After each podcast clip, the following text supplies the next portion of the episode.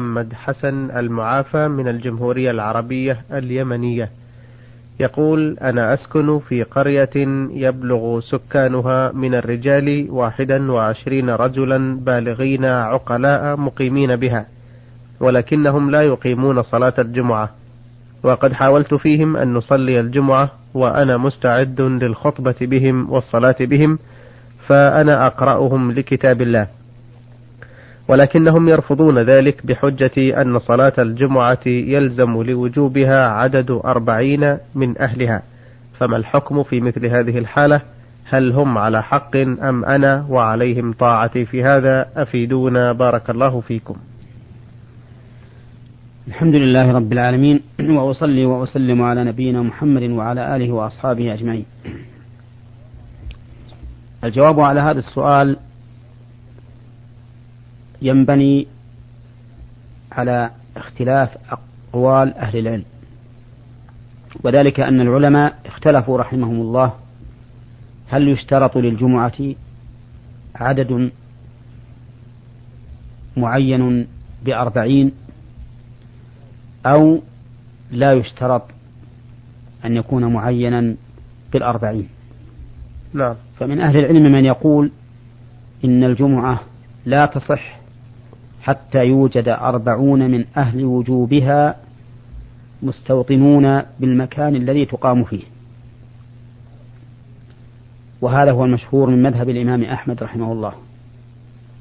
ومنهم من يقول تجب إقامة الجمعة إذا وجد في المكان اثنا عشر رجلا مستوطنا فيه. ومنهم من يقول تجب إقامة الجمعة إذا وجد ثلاثة فأكثر مستوطنون في هذا المكان. نعم. والقول الراجح أنها تقام الجمعة إذا وجد في القرية ثلاثة فأكثر مستوطنون لأن الأدلة التي استدل بها من من يشترطون الاثني عشر أو الأربعين ليست واضحة في الاستدلال. والأصل وجوب الجمعة فلا يعدل إلى عنه إلا بدليل بين. ذلك أن الذين استدلوا بأنه لا بد من اثني عشر رجلا استدلوا بأن النبي صلى الله عليه وسلم كان يخطب الناس يوم الجمعة فقدمت عير من الشام فانصرف الناس إليها وانفضوا ولم يبقى مع النبي صلى الله عليه وسلم إلا اثنا عشر رجلا. والذين استدلوا على اشتراط الأربعين استدلوا بأن أول جمعة جمعت في المدينة كان عدد المقيمين لها أربعين رجلا. ومن المعلوم أن العدد في, في الأول والعدد في الثاني إنما كان اتفاقا بمعنى أنه أقيمت الجمعة فكان الاتفاق أي الذي وافق العدد أربعين رجلا. وكذلك الذين انصرفوا عن النبي صلى الله عليه وسلم كان الاتفاق أن بقي منهم اثنا عشر رجلا. ومثل هذا لا يمكن أن يستدل على أن يستدل به على أنه شرط. إذ من الممكن أن يقال لو أقيمت الجمعة وكانوا أقل من أربعين فليس عندنا دليل على أنها لا تصح. ولو أنهم انفضوا فلم يبق إلا عشرة فليس عندنا دليل أنها أي الجمعة لا تصح نعم. كما أنه لو بقي أكثر من اثني عشر أو كانوا عند إقامة الجمعة أكثر من أربعين لم يمكننا أن نقول إنه يشترط أن يزيدوا على اثني عشر أو يزيدوا عن أربعين ولكن وعلى هذا فنرجع إلى أقل جمع ممكن وهو بالنسبة للجمعة ثلاثة. لأن الله يقول يا أيها الذين آمنوا إذا نودي للصلاة من يوم الجمعة فاسعوا إلى ذكر الله. ومعلوم أن المنادي ينادي لحضور الخطيب. آه. فيكون المنادي والخطيب والمأمور بالسعي إلى الجمعة. وأقل ما يمكن في ذلك ثلاثة. وهذا هو اختيار شيخ الإسلام ابن تيمية وهو الراجح. فإذا وجد في قرية جماعة مستوطنون يبلغون ثلاثة رجال فإن الجمعة واجبة عليهم. أما قضيتكم المعينة في هذه القرية التي في اليمن فالذي أرى أن تراجع فيها المسؤولين عن شؤون المساجد. لدى الجمهورية ثم تمشوا على ما يوجهونكم إليه. نعم هذا سؤال من السائل محمد عقاب زيدان من العراق. أو عقاب يقول والدتي لها ولد واحد ولها أربع بنات أنجبت توأم بنات في إحدى المرات وابنتين أخريين. فغضبت لكثرة البنات ولم, ولم تنجب ولدا فأرضعت واحدة وتركت الأخرى سبعة أيام دون إرضاع فأرضعتها مرة واحدة خلال هذه الأيام السبعة فتوفيت تلك البنت. فهل تعتبر هي المتسببة في ذلك؟ وماذا عليها أن تفعله الآن؟ إن هذا الذي فعلته يعتبر إثما عليها وتسخطا من قضاء الله وقدره. وهي آثمة بذلك. وما يدريها فلعل الصلاح يكون في البنات ولعل البر في الحياة يكون في البنات ولعل الخير والأجر يكون في البنات. نعم. وربما لا ينفع الميت بعد موته إلا بناته. وهذا خطأ منها وإثم وتعتبر هي القاتلة لها. وقد أخبر النبي صلى الله عليه وسلم أن امرأة دخلت النار في هرة حبستها. لا هي أطعمتها ولا هي أرسلتها تأكل من خشاش الأرض. فكيف بمن حبست هذه الطفلة والعياذ بالله؟ لا هي أرضعتها ولا دفعتها لمن يرضعها. فهي بذلك آثمة إثما عظيما. نسأل الله العافية. فعليها أن تتوب إلى الله وأن تندم على ما وقع منها من هذا العمل المحرم الذي فيه اعتداء على حرمة آدمي. والله المستعان. لا يلزمها كفارة بهذا؟ هذه عندي محل توقف. نعم. ولعلنا نراجعها. إن شاء الله وننظر ما يذاكو فيها. إن شاء الله. آه، هذان سؤالان من المستمع عبد العزيز يوسف الشحات مصري مقيم بالقصيم. يقول أنا أنوي السفر إلى بلدي ولكني أريد قبل أن أسافر أؤدي عمرة تطوعا لله تعالى وقد أقمت بعض الأيام في جدة وأنا قادم من القصيم فهل يجوز أن أحرم بالعمرة من جدة أم ماذا يجب علي أن أفعل؟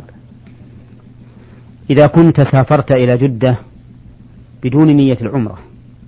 ولكن طرأت لك العمرة وأنت في جدة فإنك تحرم منها. ولا نعم. حرج عليك.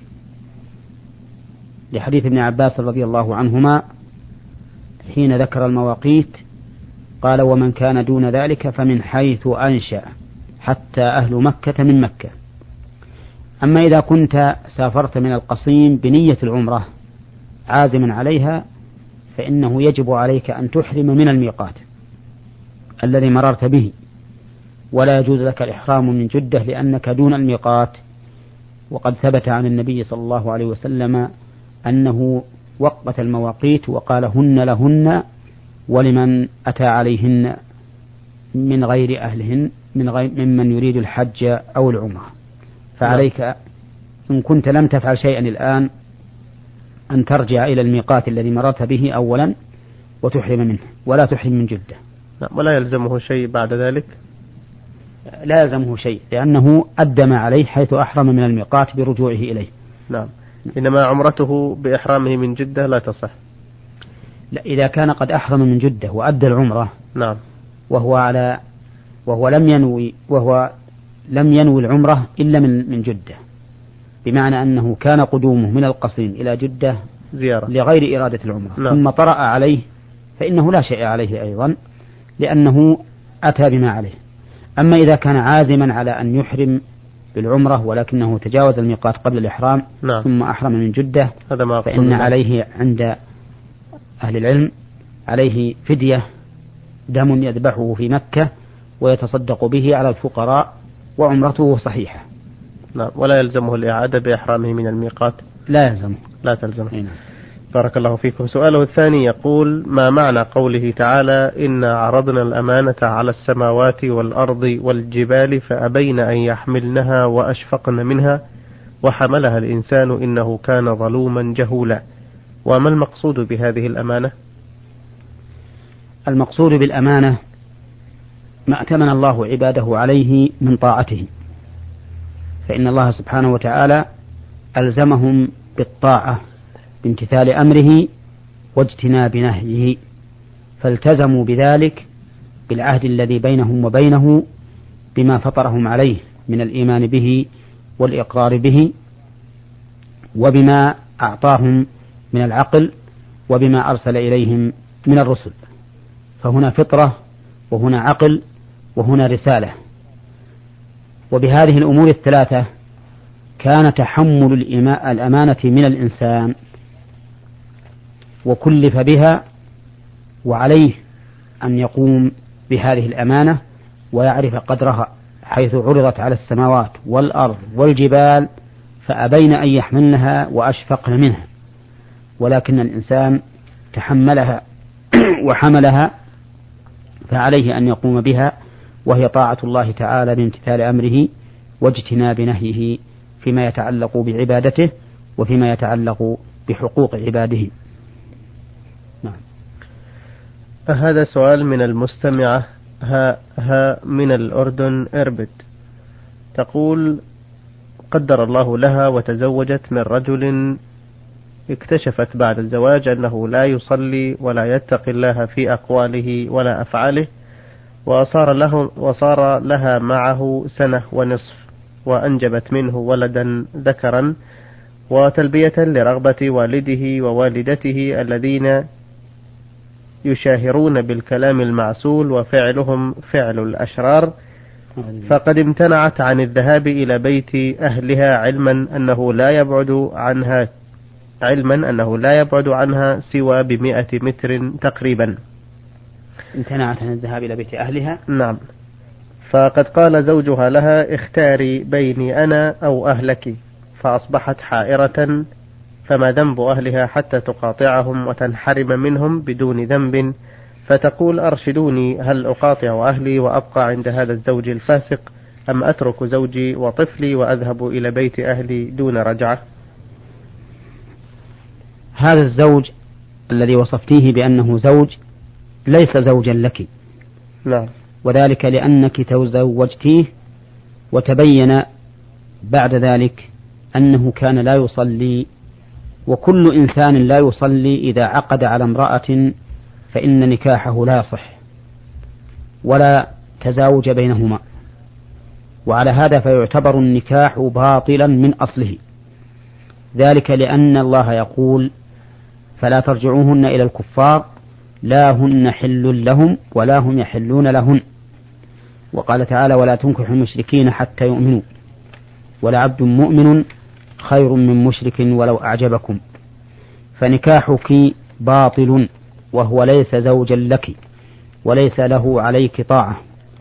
ويجب عليك أن تفارقيه وترجعي إلى أهلك. ثم إن هداه الله للإسلام فآمن بالله ورسوله وأقام الصلاة فإنه يعقد لك عليه عقدا جديدا وتبقين معه إن شاء الله تعالى في سعادة وأمان. وإنني أنصح هذا الرجل أنصحه بأن يتقي الله عز وجل وأن يعلم أن الإسلام ليس مجرد النطق بقول لا إله إلا الله محمد رسول الله فإن مجرد النطق بذلك لا يكفي إذا كان الإنسان يرتكب أمرا مكفرا سواء كان هذا الأمر مكفر عمليا عملا بالجوارح أي من أعمال الجوارح أو من أعمال القلوب. فعليه أن يتوب إلى الله وأن يؤمن به ويقيم الصلاة ويؤتي الزكاة ويصوم رمضان ويحج البيت ويقوم بشرائع الإسلام وشعائره. ثم يتزوج هذه المرأة من جديد. والله موفق. بارك الله فيكم. هذا سؤال من المستمع محمد سليمان الشمري من جدة. يقول عقدت على فتاة من أسرة كريمة بعقد نكاح شرعي وبعد أن مضى شهر على حدوث العقد رفضتني الفتاة مدعية أنها لا تريدني علما أنها كانت موافقة على الزواج مني وقد بذلت قصارى جهدي لكي أعرف السبب ولكن دون جدوى وقد تشاورت مع أهلها في الموضوع فقالوا نحن لا نستطيع إجبارها عليك وسوف نعيد لك ما دفعته حسب المكتوب بالعقد. علما أنني قد خسرت مبلغ ثلاثين ألف ريال في يوم عقد النكاح وعندي شهود على ذلك وأنا لازلت أرغب في الزواج منها فأرجو إفادتي هل من حقها الرفض بعد أن عقدت عليها أم ليس لها ذلك؟ ليس من حقها الرفض. بعد العقد عليها لأن النكاح لزم بالعقد نعم. ما دام على الشروط الشرعية المرعية ولكن